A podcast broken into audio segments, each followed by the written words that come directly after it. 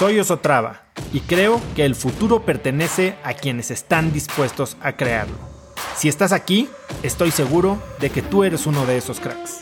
Una persona que toma acciones de impacto todos los días, que aprende y prueba cosas nuevas, que ataca sus miedos y sobre todo que vive la vida en sus propios términos. En episodios cortos te presento una serie de preguntas, conversaciones e ideas que te ayudarán a conocer lo que te mueve, ser mejor en lo que haces y vivir una vida más grande.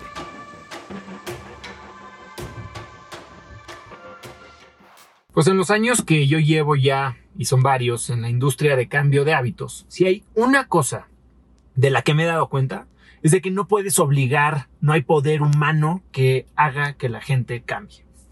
La verdad es que como anunciantes y hasta como personas creemos que podemos bombardear a la gente con razones para cambiar. Hablamos de como si no comes mejor tu salud sufrirá, que como si no haces ejercicio tu vida va a ser menos plena y vas a tener menos movilidad.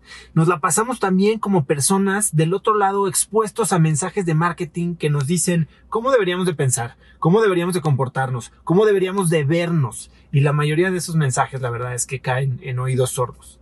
Incluso cuando alguno de estos mensajes de miedo o de motivación, porque bueno, pues hay de los dos, genera algo de acción, si el motivador es externo, entonces el hábito tiene muy pocas probabilidades de consolidarse, de hacerse un hábito en realidad. La gente, ¿qué pasa? Se cansa, pasa la emoción, pasa la moda y lo que permanece son esas viejas conductas destructivas, esos hábitos de antaño. Y entonces, ¿cómo puedes, si alguien te importa, ayudarle a alguien a cambiar. Y eso si quieres que cambie. Bueno, la respuesta es muy fácil. No lo puedes hacer cambiar. Si no ha cambiado es porque el motivador interno no es suficientemente fuerte, no existe en él o no ha visto esa necesidad y el dolor no es lo suficiente como para vencer la inercia. Y entonces la inercia es el camino más fácil de seguir.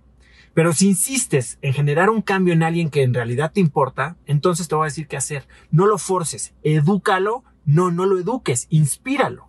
Y si eso que crees es tan fuerte y tan bueno que tú mismo lo vives en ti y lo expresas cada día en cada una de tus acciones, entonces tus resultados van a hablar por sí solos.